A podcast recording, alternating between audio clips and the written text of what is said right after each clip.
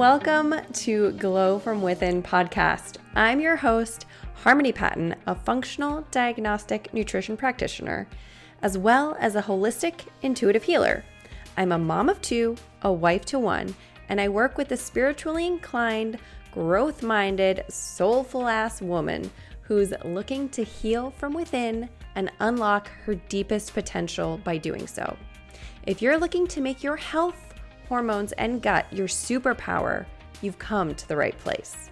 This is Glow from Within podcast.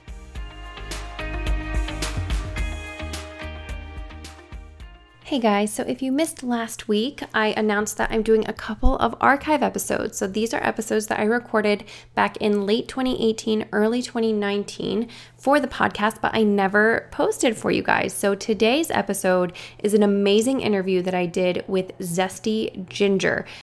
It is so good. You are absolutely going to love it. This was recorded back in 2018, so enjoy. Welcome to 2018.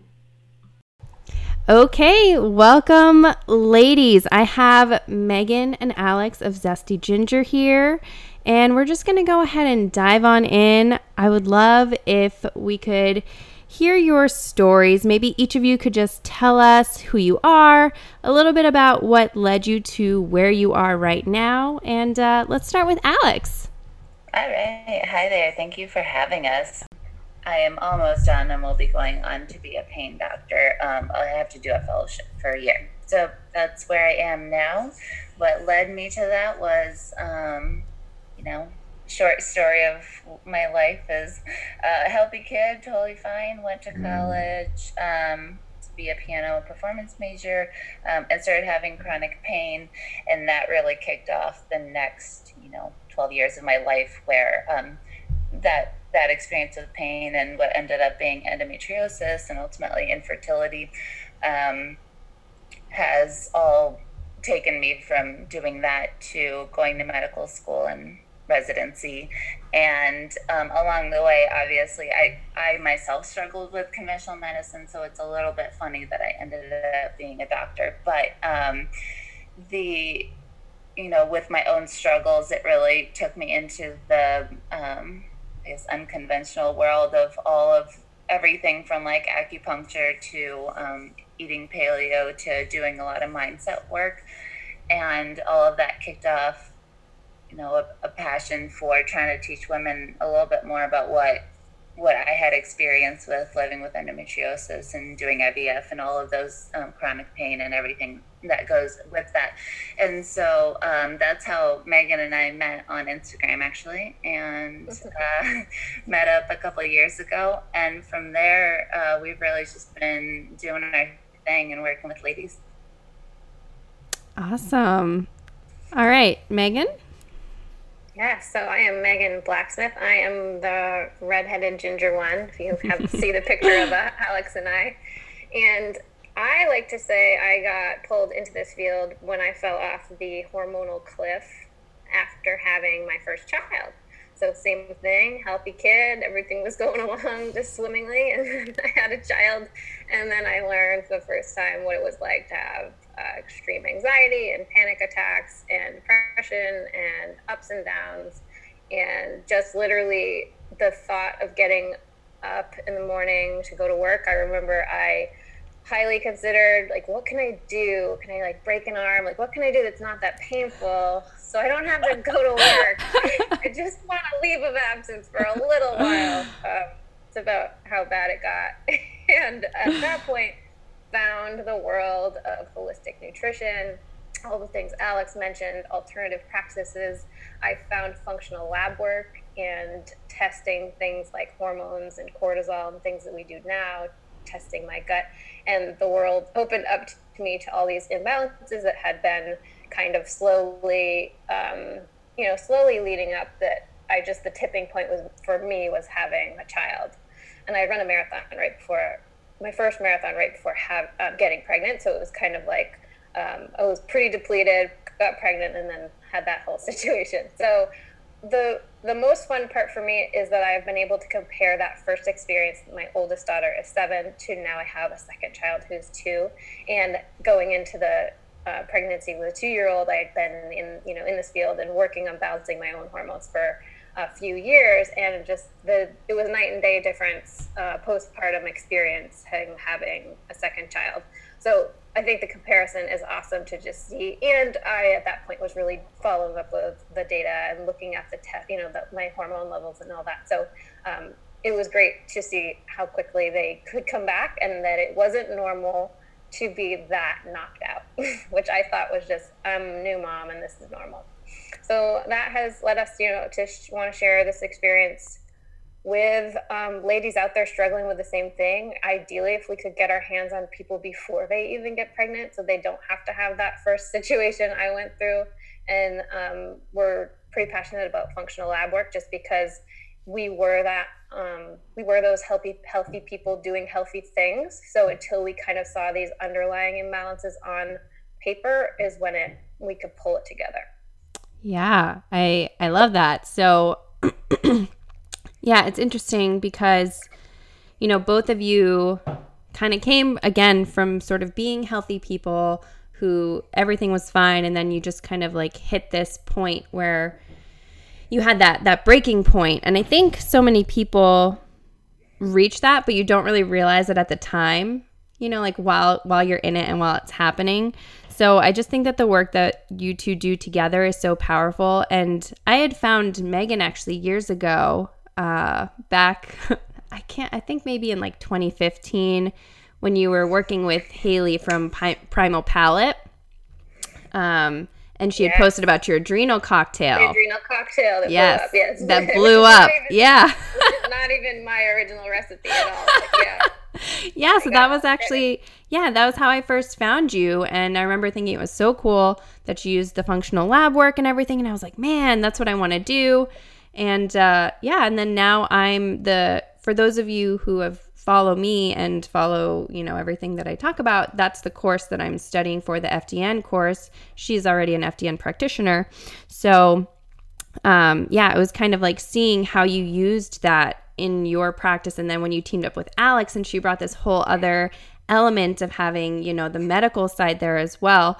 I just, uh, I love the work that you ladies do. I just want to put that out there. And uh, I think it's so valuable to have, you know, like individuals like you out there who are using real tangible like, numbers and evidence you know what i mean to to kind of heal people naturally so all right sorry. Just had to had to go on a little tangent there. But um all right so i'm super curious and i know when we chatted a little bit beforehand um yeah we we kind of talked a little bit about this but have either of you struggled with acne and specifically, you know, like a hormonally driven acne within your course of all of these ups and downs that you went through? Well, I, I don't think either of us dealt with it personally in a really severe way. Now, I have certainly had bouts of hormonal acne that have gotten worse at other times, but I wouldn't say, you know, out of my list of things that I've struggled with, it's not like top three. But mm-hmm. for sure, we see women all the time in our programs. And so we've probably seen hundreds at this point of of women who um, deal with hormonal acne and how much it can. So I feel like we see very intimately how it's connected with you know, how people feel about themselves and all of that stuff that goes into acne. Yeah, absolutely. And uh, I know you work a lot with, you know, women with hormonal imbalances and, you know, kind of cyclical dysfunctions. So I'm sure do you do you end up seeing a lot of women with hypothalamic amenorrhea? Yeah, we we've seen all kinds, and that's kind of the the beauty of following a women's health in the setting of the cycle is that you can see um, that all of these diagnoses that we get that we think as separate organ systems are really just one gigantic cascade that interfaces so beautifully and so you know and in such a complex way within the body and so a lot of times what we see when we step back is that you know, hypothalamic amenorrhea and things like that are all within that entire cascade of when someone comes with low estrogen progesterone in their luteal phase, you're really looking at just different manifestations within one large system. And so, because of that, we see everybody with every kind of diagnosis that you can really come up with, but at the same time, they're very, very similar in how we approach it and how we think about it from a theoretical medical concept sense. Yeah, yeah, absolutely. And I mean, I love that because it's, I think so often, especially, you know, for our listeners here, we have a lot of women with hormonal imbalances and acne. And um, I think oftentimes, like, we get so fixated on the symptoms that we're seeing yeah. instead of yeah just like you said like looking at the body as a whole and kind of you know seeing where that dysfunction is happening within the body to make said symptom come about right and that is i think all of these symptoms that we end up talking about as um, from a hormonal sense and as women really ends up having to do with some issues of self-worth and um, how we feel about ourselves. And so, you know, for me, while it hasn't been acne, I feel like with pelvic pain, you know, it impacts what I can do in life or how I experience the world. And that for me brings up, you know, a lot of insecurities and and then infertility. I feel like a lot of women can relate with this um, who have struggled with infertility is you're kind of like, that's kind of my womanly thing and mm-hmm. I can't do it, you know? And so a lot of these things, the symptoms are important. And when we take, you know, when we work with our ladies, we have them fill out like a comically long questionnaire. Everyone's always like this. But the symptoms do matter and it gives us an idea of kind of what they're experiencing and what they're dealing with and that can change what you do so it's like everyone's just a little bit different and while yes it's it's just good to have an idea of the balance so we're not saying that oh don't worry about your symptoms it's all just one big system it's both and you know it, it's complicated that way but that's just how it is yes yeah i love that so and ju- I'm just kind of curious, Alex. So, how do you, at this point in your life, like, how do you manage the pain, this chronic pain that you've had? Yeah, the that's been, whew, that's been like my life. Yeah. Mental struggle. Like, you know, if I was writing a book, which I will at some point, but um, the the pain has really shifted. It's such a deep subject for me that it's even hard for me to summarize. Mm-hmm. Um, but my experience of pain is kind of like a part of a part of that that that defines me but uh, also a part of me that defines me that i'm trying to change right mm. so it's kind of kind of an interesting I'm, I'm in an interesting place about it because i used to always say like oh yeah i'm a chronic pain person i know this this and this and i'm trying to be a little bit better about being like pain doesn't have to be my permanent reality. I'm not like a chronic pain person. I am a person who happens to have chronic pain for a period of time. So yes. the, if I'm hesitating, it's because I've recently been doing a lot of work on that and I want to accurately represent that even though it makes all the wording kind of goofy sounding. But in my pain, um, I spent the longest time not getting any answers at all um, for the most part, and um, was just kind of dismissed, which is what drove me to want to be a doctor myself. So that was actually a good thing, even though at the time I spent at least five of you know the first years of having pain just being completely alone with it. Um, and then slowly then as i especially when i moved to chicago um, i started seeing uh, i discovered the world of like pelvic floor physical therapy which was huge um, i discovered acupuncture i discovered um, you know teas and herbs which i'm a little obsessed with if anyone follows us um, The yeah, and all of those together actually made a huge difference. I would say, you know, if a hundred percent is all consuming chronic pain that just day in and day out your whole entire body hurts, including your, you know, but worse at one area. Um, at that point, I had gotten it down probably about 50%.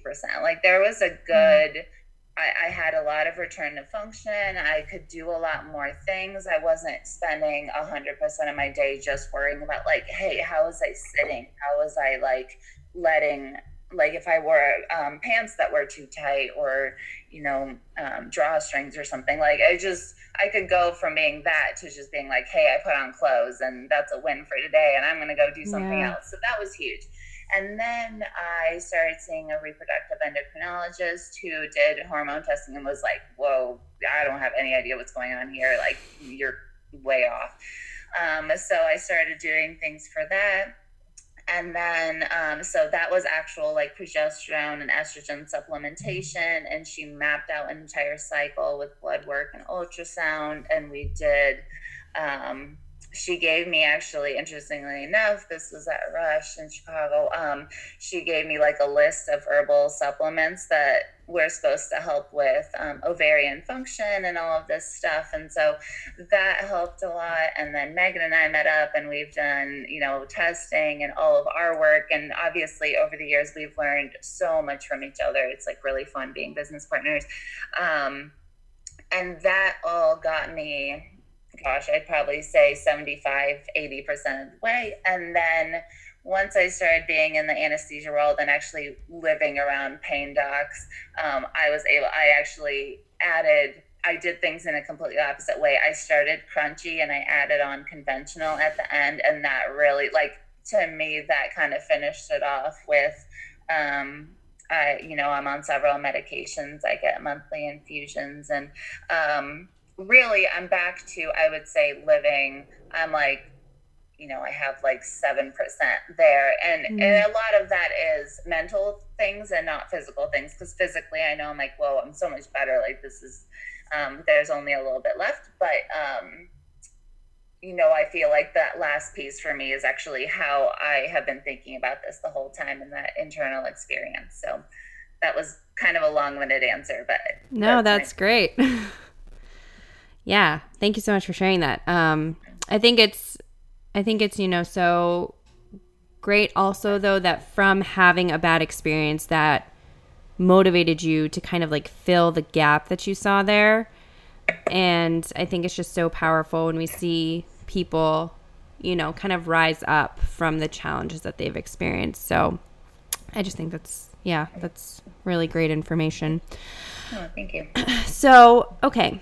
Uh, I I tend to see a lot of women who are dealing with, and I personally did deal with this as well, and that's like uh, hormonal breakouts from birth control. So, um, how do you feel that birth control plays into things like PCOS, endometriosis, you know, hypothalamic amenorrhea, and just hormonal balances in general? Because my OB when I got off the pill and I went and saw her because I had been spotting for a year and a half straight and my acne was terrible. Um, you know, she very vehemently denied that the pill had anything to do with it because it had been eight months, it was out of my system. Um, so I, I would be very curious to know, either of you, how you feel that birth control, whether it be a pill or, you know, an IUD, um, how that kind of affects our long term hormonal health. Yeah, absolutely. Um, and and we ended up having we have a little course that's like a four part video series where we we just talk about safely getting off birth control, which mm-hmm. is the program is called. but, um, nutshell, the um, the idea is that I, and I've been I can I've been on birth control. I had the same thing where someone was like, "Oh, you're having problems with your period. Here's birth control. It'll fix everything." And then I did that for two years, and um, things did not go well at all.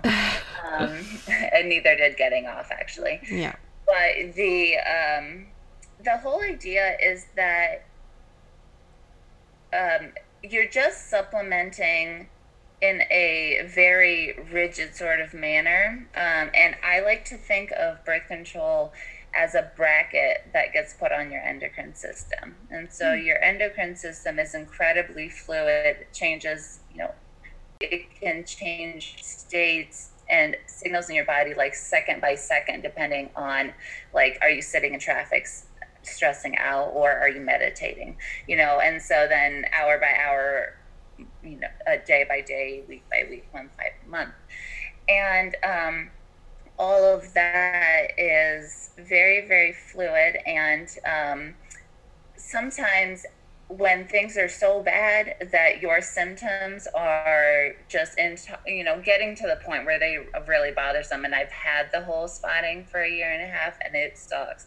And so at that point i was like yes please. I need progesterone and estrogen supplementation. They're so low. I like am so depleted. I also had run a marathon like that two years before that and just would come home and eat like a pint of Ben and Jerry's.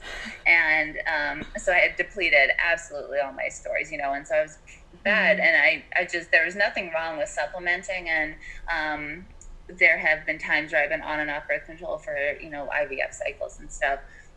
And when you need it, that is fine. Um, but then coming off of it, you're really just, you've been artificially placing a bracket and having your body do something but it's not that it stops doing things in the background. It's just that it tries to go with the flow of what's happening. When you take that bracket off you really basically you're unveiling all the stuff that has been accruing under the surface. And most of the time, people find that they're worse because the birth control wasn't fixing anything. The birth control was just covering up symptoms. When you take those symptoms off after, you know, a year and a half or 10 of being on the birth control, you're looking at a picture that is not pretty at all. It's like, finally taking the nail polish off your fingers and being like, whoa, my nails underneath, not good. Like, no one's surprised at that. And I feel like birth control, obviously, that's trivializing it, but that's, you know, kind of the same idea.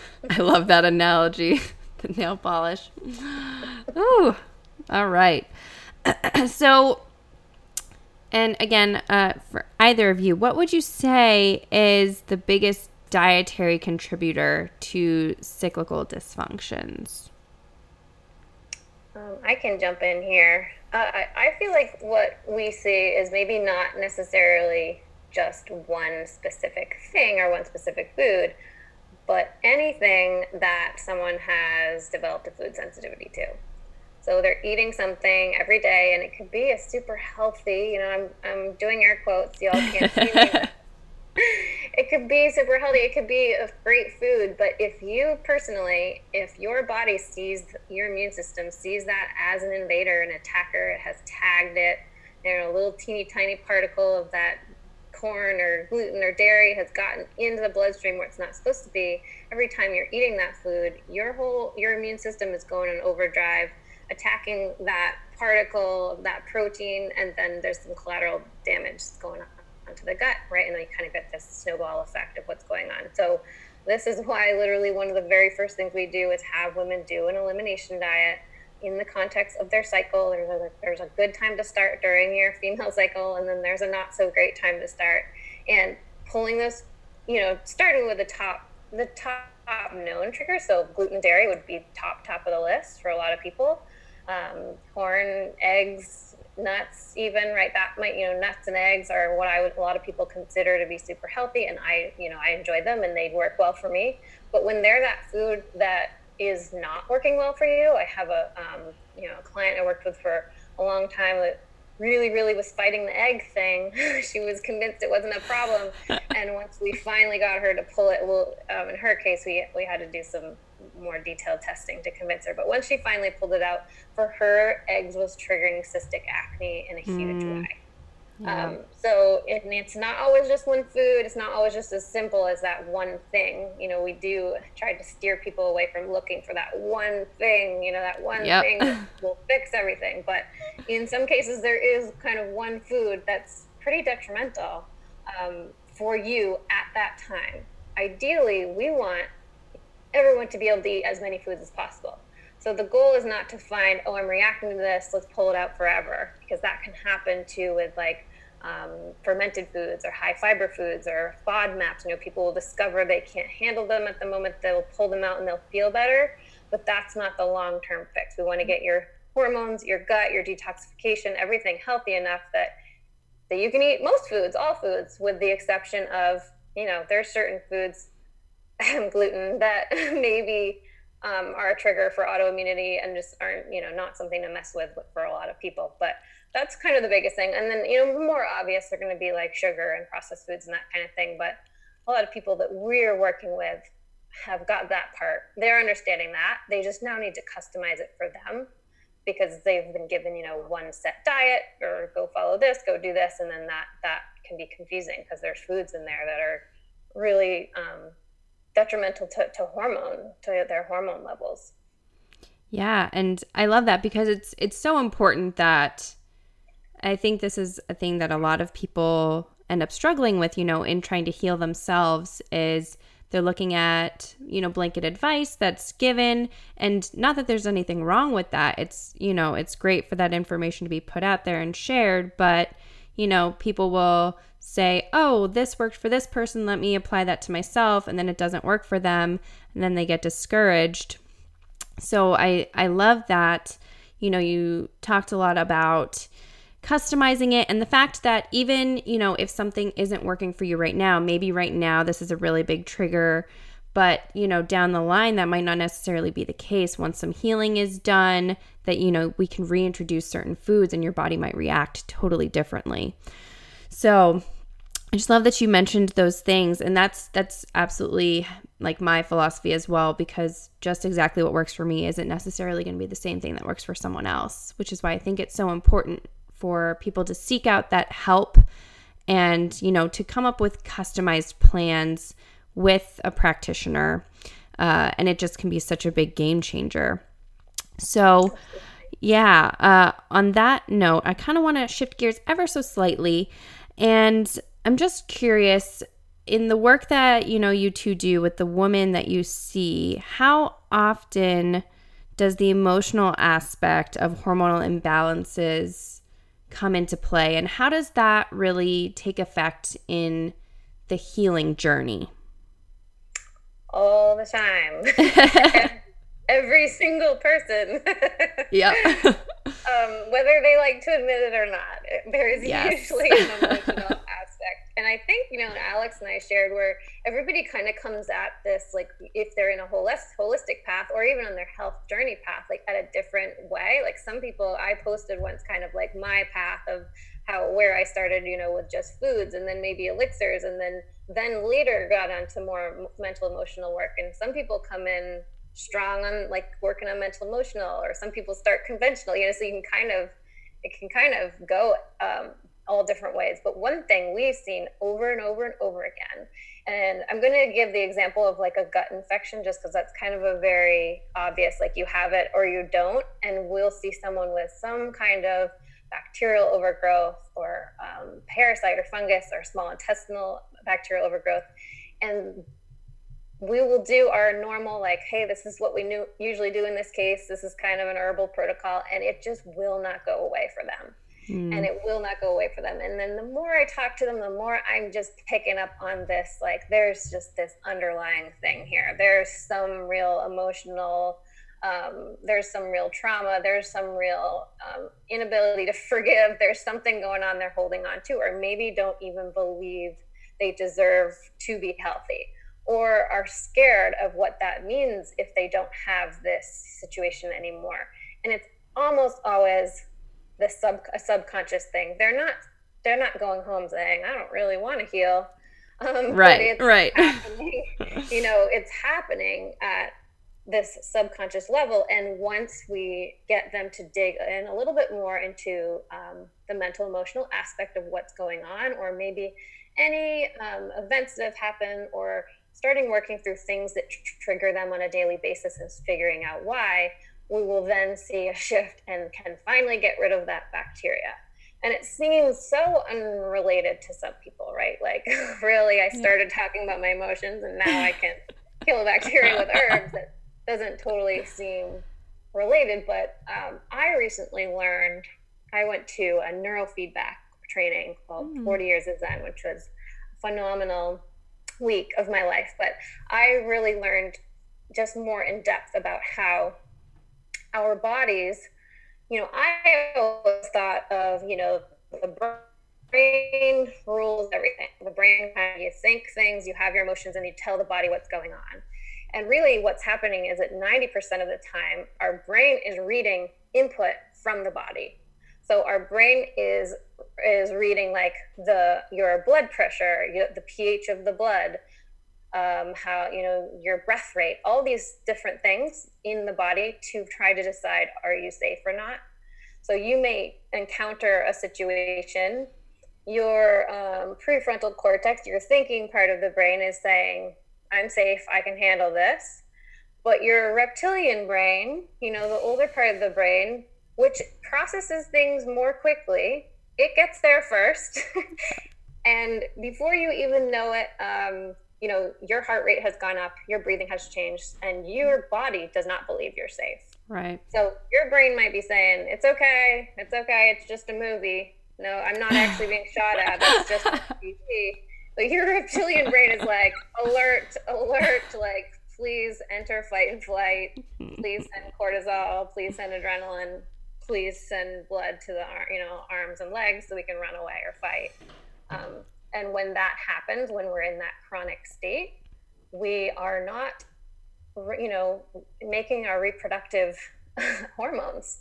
There, there was no need to make reproductive hormones if you were being chased by the bear, mm-hmm. and no one was mm-hmm. being chased by the bear that constant as we are now with our continuous, you know, things of our phones, stressors, um, you know, TV, social media, etc. So it's triggering us over and over and over again. And I think that um, without kind of working into like figuring out what is triggering you, what is sending you into fight or flight, or what are your underlying beliefs, we can't calm the the body, you know. And, and you, you're talking a lot about like PCOS, and you know, a lot of times there is adrenal dysfunction there, and not you know, not necessarily adrenal, but the brain communicating with the body that it's in constant stress mode and mm-hmm. depleting your hormones are ending up depleted. So if you can't kind of get to that root of what's going on um, emotionally, then it will be very hard to physically restore a balance.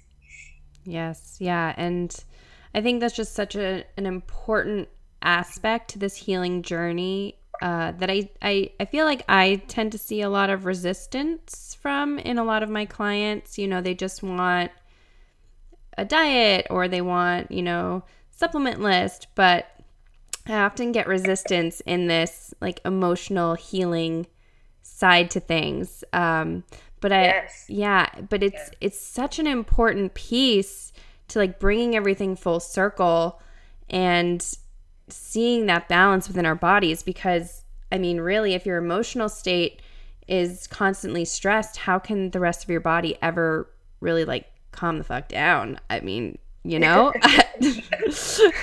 yeah, this is um, a topic that I think about so much because I used to be, after getting like dismissed by doctors, I was so hurt by the fact that someone would say to me, like, it's all in your head. Mm. Like, just don't think about it, you know? Yeah. And, um, I would be so like, oh my gosh, I'm like physically suffering. Like, can you help me? Or, and then, you know, it was just like, and so I think we become jaded because we're like, I don't even want to think about that because I don't want to entertain the idea. Like, I know it's real. And so the whole time you're just in your head being like, I'm proving to myself it's real. I'm proving to myself it's real. But like, guess what? Your subconscious is like, yeah, it's real, you know? And then, right that and for me it's been such a like it's been so interesting to have this journey of like i believe internally that i am a sick person mm. but like how can i like positively impact my life and make good choices if at the underlying root of everything i'm kind of like yeah but i'm, I'm sick because yeah. i'm sick like, yeah. you know what I mean? Like, I'm constantly going to be sabotaging myself and just like shooting myself in the foot before I even get started. And, and, um, that there is a very complicated issue to just sit with because you're like, hmm, well, I mean, the only person I'm going to hurt doing this is me. But on the other hand, it's really painful to let go of the idea of like, have I been influencing this? Like, have yeah. I been. Do right. I have to now take responsibility for that? And yes. that's a bitter pill to swallow, you know, until yep. you're really ready to do it and say, like, I I'm actually done with this. I'm done with playing this role. And when I'm done playing this role, I have to let it go so that I can pick up my new one. But like, I can't have both. You can't have like one in one hand and, and be like, oh, but I want to let you go. But you're like clenching it, you know? And so that's hard. I mean, that's by far the hardest work to do because it's easy to get a supplement list, get your ass over to Vitamin Shoppe, and right. start taking them in the morning. Like that is easy you know what i mean like megan and i can make you we can make anyone a protocol mm-hmm. like we can give you a list we can look at your hormones and it'll all be correct right so it's like we're giving you correct data or as accurate as science will allow for now but that's not going to fix you at, when it comes down to it in your head. Mm, yeah. that is some hard work to do.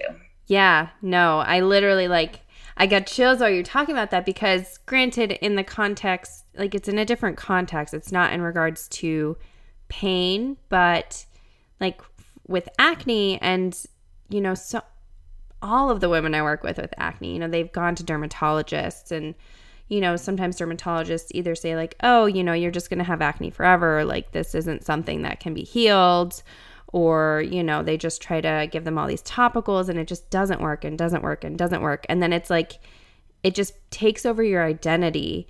Um, and I, I talk about that with myself a lot because definitely like having acne and then you know then having like the pcos and uh, dealing with the infertility stuff i was like that was like my shtick you know it's like oh well like this is this is me this is what i deal with this is my thing but yeah, you're so right. Like making the choice to let go of that and to move forward kind of as a whole person without that being you. it's yeah, that's super tough because you kind of hold on to it, right? Like it's it's like your armor almost. Yeah.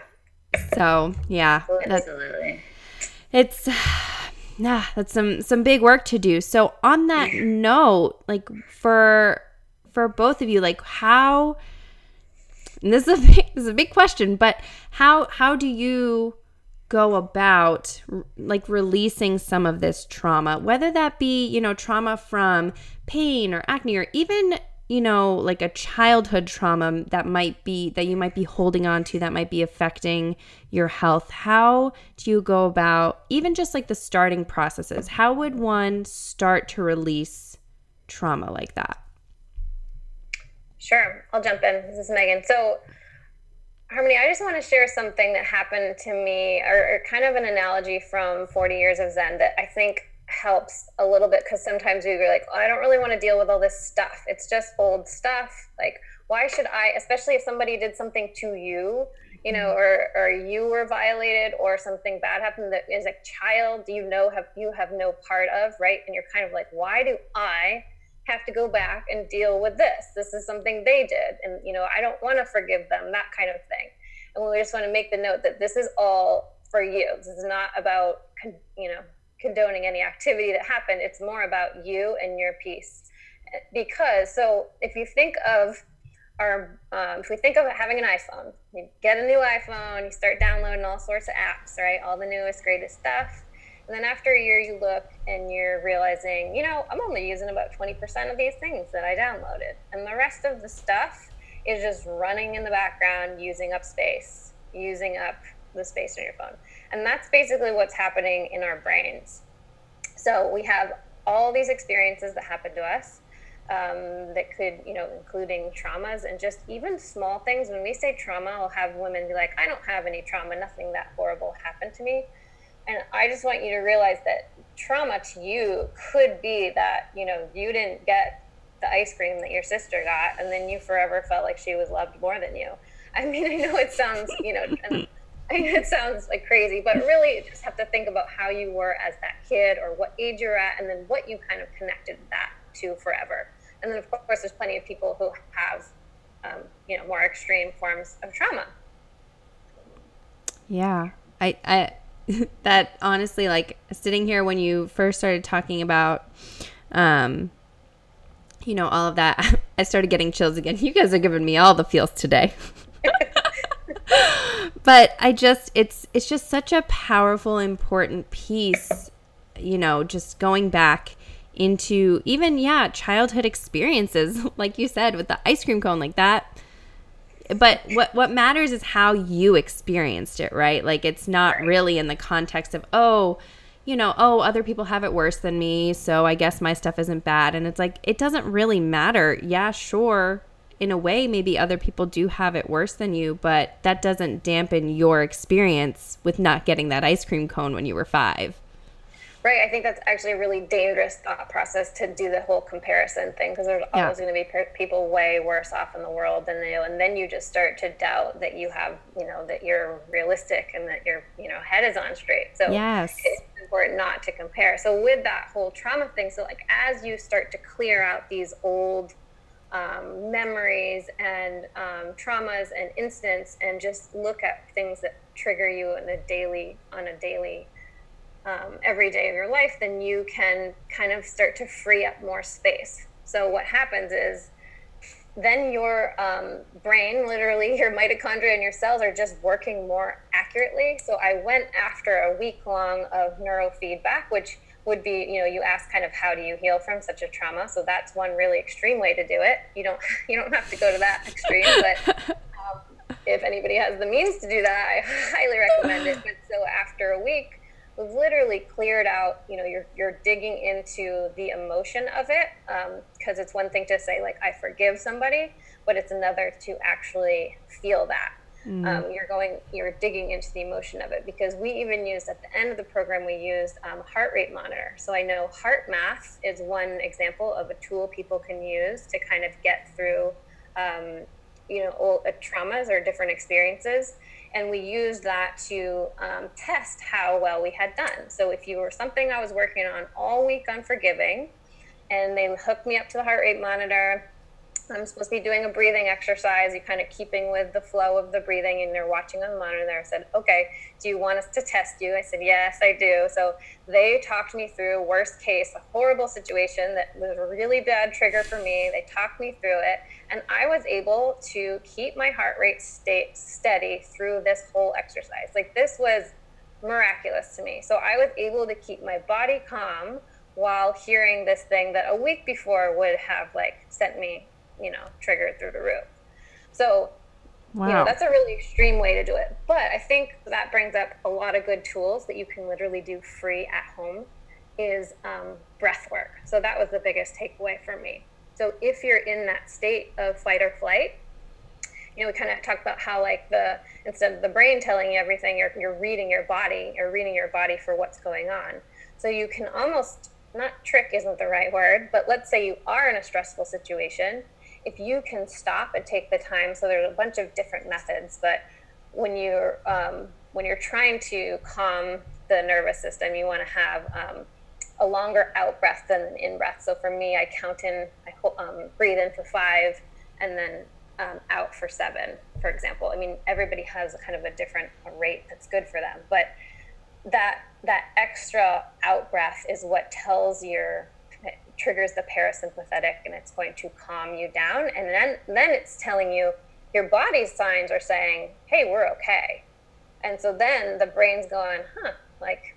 this situation actually seems stressful, but my body's telling me I'm okay. And you can start to override really stressful um, situations or just everyday triggers. So you can kind of go top down, brained out of the body, or body up. You know, there's there's a couple different ways of doing it. And when you're going um, body up, then that's like breath work, or um, I use tapping.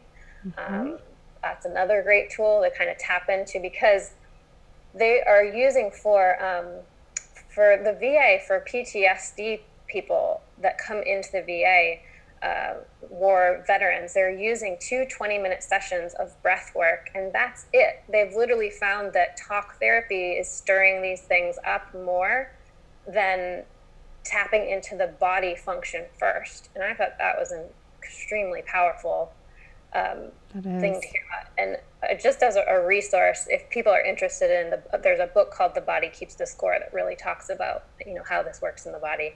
And it's fascinating, but it's cool, you know, like you can do for free, you can do breath work, you can go on um, YouTube and, and, look at tapping, super mm-hmm. simple, literally tapping on different points of your body, um, or some kind of some kind of modality where you're tapping into the physical body. That's all. That's kind of like my takeaway. Something where, you know, energy work where you're tapping into the body. You definitely want to do the cognitive work. You want to work through what happened, maybe journaling, meditating, but you also want to be tapping into the body because otherwise, that's why I went to um, the neurofeedback, is because I had analytically in my head worked through forgiving a certain situation. I understood it I I could forgive, I could walk in that person's shoes, but I couldn't feel it. Mm. I couldn't I hadn't actually forgiven like in my physical body, in my heart. It was um, in my head. And that wasn't yeah. enough. I was still holding on and it was still messing up my hormones. It was still keeping me in fight or flight. Yep. There you go. That's my long, long Yeah. no, that's that's so awesome. And it's really interesting because it actually makes me think so much of hypnobirthing because I took all these hypnobirthing courses before giving birth, and uh, it's literally all about that. It's like, hey, you know, fear is something that, and like the pain that we experience during labor per se is all from fear. So, like, you learn all of this breath work to do during contractions. And yeah, like, granted, I mean, towards the end, uh, of my of my birth like I lost my shit and was not keeping it together. But like there were hours and hours like I got myself to being you know fully dilated and effaced without my midwives there yet and I was totally calm. And that was all from breath work. And yeah doing a shorter inhale I do like a 4 count inhale 8 count exhale. But it's just like crazy how powerful our minds are it blows my mind. Ooh, okay. We also do um, we also do a lot of stuff about um, you know within the cycle because so the body is also in addition to reading the world like it's got set things to do right mm, yes. so it's going to try to do those things regardless of what is going on but then it's also pretty realistic like hey now is not the time for baby so you right. know eat me on the baby um and so because of that we we've the the way that the body is trying to run its cycles um, there are predictable patterns even though individual women deviate from that flow there's still when you look like at all the women in the world, it all still follows the same pattern. And so, for that reason, when we looked at the actual like flow of hormones and what's happening in the body, we ended up breaking up the cycle, you know, average 28, but whatever it is for you, into four phases.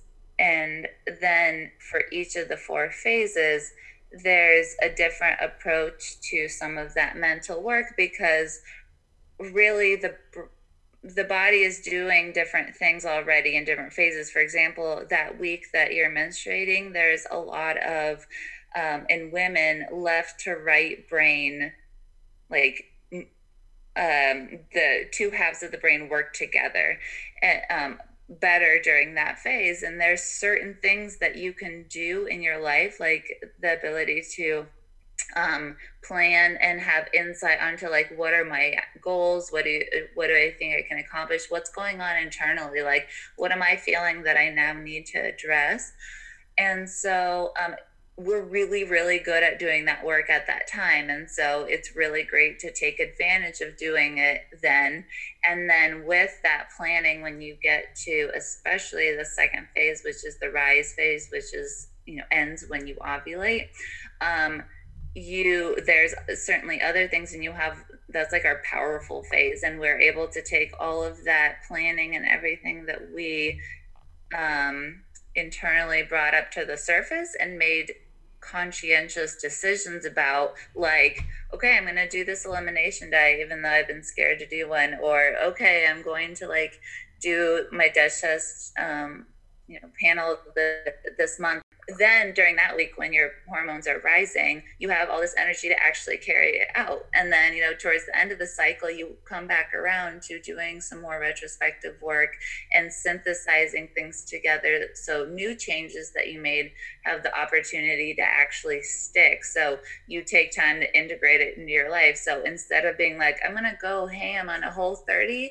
and then when you're done you like go on a donut binge and then no like just keep eating donuts you know like yep. that is not sustainable. But when you go back to integrate your life like hey you know once a month my husband and i are going to go walk and get donuts and coffee. Like here we have Stan's Donuts and La Colombe coffee um, a couple blocks away from my house and my husband and i do that. I'm celiac so i have the gluten-free donut i don't stress mm-hmm. out about that that is not like a huge oh man, I broke my diet. That's like a built-in thing that makes we walk whiskey the bulldog, our um, dog, to down to there. Like it's a great thing that we do, and I love it, and I'm not gonna stop doing it. Like the whole reason I want to be healthy is so that I can live my life. So mm-hmm. then I just do those things, and I'm not like living in fear that like, oh, did that donut like is my SIBO going to come back? You know, I've been treated for SIBO. Like, is that going to set it off? Oh my gosh. And you're just waiting for that other shoe to drop it's a completely different experience when you actually like go with what's already happening. Yeah, and I mean honestly like that's part of what I find I love this this program that you guys are doing cuz like I th- I just find it to be really genius, you know, like we obviously our bodies are going through a cycle but no one really thinks about it cuz your your body just does it, right? Like it's it's not yeah. something that you're well, consciously have you, doing. Have you seen like if you next time you see like a tampon commercial, pay attention because the message it's always like some chick in like a power suit like doing a presentation yeah. and then like some other chick playing tennis yep. and then they're like and the whole message is don't let your period stop you. You yeah. should just keep going like nothing is ever happening. And yeah. by doing that, we like lose the superpowers that we have as women mm. that like men don't have. Like that's what we bring to the table. Yeah. Right. But like society, unfortunately, has really squashed that and kind of like, yeah, just be more like men. It's it's fine. You know, just keep going. Um, so it's the, you know, I think that we're headed back in that direction. I think we kind of went that way, and women are realizing like there's more companies now for like natural tam- tampons, yeah. condoms, you know, reusable menstrual pads than there ever have been. So I think that we're we're the pendulum swinging the other way, but it's just something to start bringing up in people's consciousness to yes. say like, hey, it doesn't have to be like that. We don't have to pretend like it's not happening. and you know what? The dark sub sub phase that's the first three days of the cycle that's like it's like you're getting into PJs and watching Netflix dream realize. Like that's what your body wants. Like there's right. a reason that we want that. And like, you know, hey, throw in some journaling, throw in some listening to motivational podcasts that get you excited about life and like what you're doing. And like you can have three days where you're mm-hmm. like, I'm not going to feel guilty about this. I'm going to recharge myself so that when I get back out there, I'm like killing it at life. You know, like I rebooted a little bit. I gave myself that time and it's great. So, like, embrace the things that you're feeling because it's probably your body being like, yo, girl, time to sit down. You've been running around a lot. Right? You need this just sit. just sit. so I'm curious, how does this come into play, for instance, with either someone with like, you know, constant spotting or just kind of someone that doesn't necessarily have a cycle. Like for me right now, I'm I'm still nursing my son, so I don't really have a cycle, you know? And I I just am curious how, you know, these there's eh, how how does it come into play when you don't have like a menstrual cycle going on? I guess is the question. I can jump in. Um, so when uh, we work with ladies who don't have a cycle, such as yourself with uh, breastfeeding, what we have them do instead is follow the cycle of the moon. Mm. So you're going to go um, with the full, you know, you're going to start the program on uh, new moon and then um, follow through as if that is because it's very close to the female cycle. I think, you know, average female cycle 28 days. What is it? 29 and a half for the moon, Alex? yeah. yeah. So, um, it's a way the thing that's most powerful to me about going with the cycle is it's a way of kind of having a start and a stop for things that are overwhelming or things that mm. and, and, a reminder so we we like to use apps you know to, to track our cycle so i have it come up on my phone it's like oh look i'm in the ovulation phase and, or oh look you know so um, usually you know when your period's starting, but um, you know that, that kind of thing. And or if you don't have a cycle, like oh look, you can actually pay attention and look outside at the moon, or there's apps for that mm. too. You know, but yeah. tracking. So then you say like um, well, you know, we have women focus first half of the month on inflammation, minimizing inflammation, and second half of the month focusing on detoxing and, and, optimizing their natural detox pathways. So I'm like, oh, I'm ovulating. It's time to really move into detoxification. And oh, yeah, I've kind of fallen off on my daily morning elixir. I've kind of fallen off on my dry skin brushing. I'm going to add those two new things in this week. Or for women who we're suggesting, you know, overhauling their whole, all of their not all of their products, mm-hmm. you know, their their makeup, their face products, even you know, their stuff they're using on their dishes, all that. That's overwhelming. Yeah. That's a lot of stuff. It is. But if every cycle you're like, oh look, I'm in that second phase. You know, I'm in that second half of my cycle. I am now going to upgrade one pro- one product, and you do it every single month.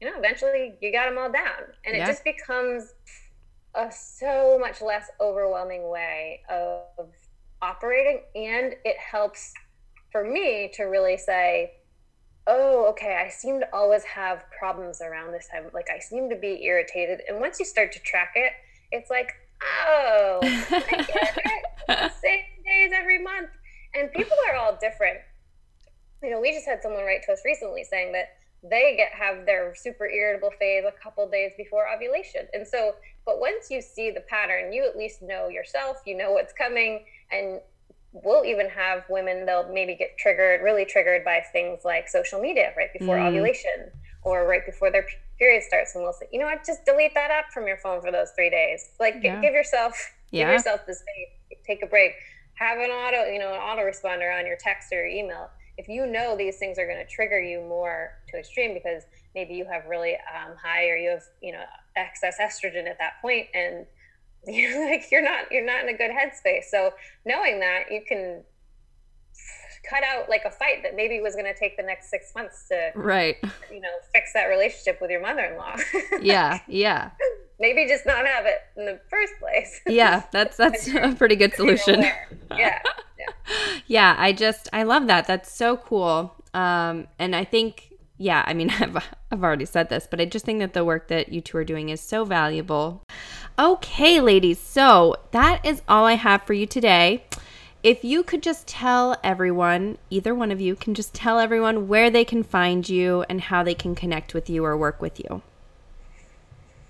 We are most active on Instagram. That's where we have our tribe, and we love all the ladies that follow us on there. So we are zesty underscore ginger on Instagram. And then from there in our profile, you can find everything. But our website is zestyginger.com, and that's where you can find the details to our uh, four phase cycle detox and um, our healthy hormones group that will come up in September. So the four phase cycle detox is something that you'll do um, at the start of your cycle. So that will be on your own time. You can join at any point and jump in, but you will at some point want to go from the very first day of your period through for a full 28 day or whatever length your cycle is. And then Healthy Hormones Group is a, a program we do twice a year where we use functional lab work, um, the Dutch, the dried urine tests for comprehensive hormones, and neurotransmitter testing. Um, as a group in a three month program. So, those are kind of our main programs that we offer. We have tons. Alex has written a ridiculous amount of blog posts relating everything to your cycle. You kind of have any questions of why why things are going on with your cycle or when, and um, um, tons of DIY things. So just go to zestyginger.com and you can search the blog or just um, join our newsletter, follow us on Instagram, and you'll be getting lots of updates. Perfect. I get your guys' newsletters and I love them. So I want to oh, just. Yeah. Do you want to also? We have a free guide. If you're like, oh, this cycle stuff sounds cool, but we're like not. You haven't ever done it or heard about it. Um, we have a free guide. It like goes through all four phases, and it's just kind of like the beginning, like everything you need to know just to get started. And it's just a simple a simple guide. So once you get to the website, there's a link there, but that'll you know kind of kick you off. Awesome.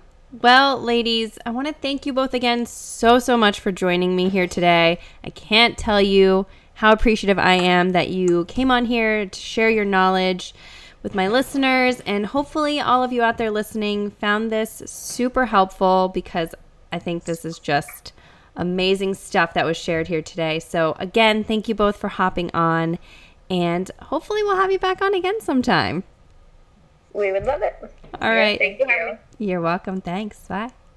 Welcome back to 2021. Wasn't that episode so incredible? I know it was a long one, and I've been doing shorter episodes ever since um, coming back to the podcast, but it definitely is worth it. So I really hope you enjoyed it. So many amazing nuggets in there, and it's actually incredible for me listening back just to kind of see how far I've come as well in my own growth of things and where my head was back when I interviewed them versus where I am now and how much has changed and shifted and grown. And so um, it's really incredible to listen back to that. I really hope you loved it and uh, definitely go give them a follow. They're incredible.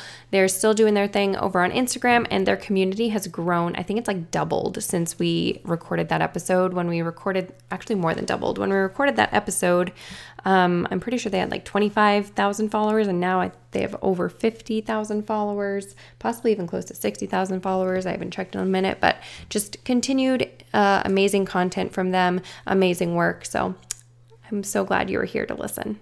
Thank you so much for being here. I hope you know how much I love you all and how honored I am to be in a space to be leading you in this way. So, thank you for showing up for you.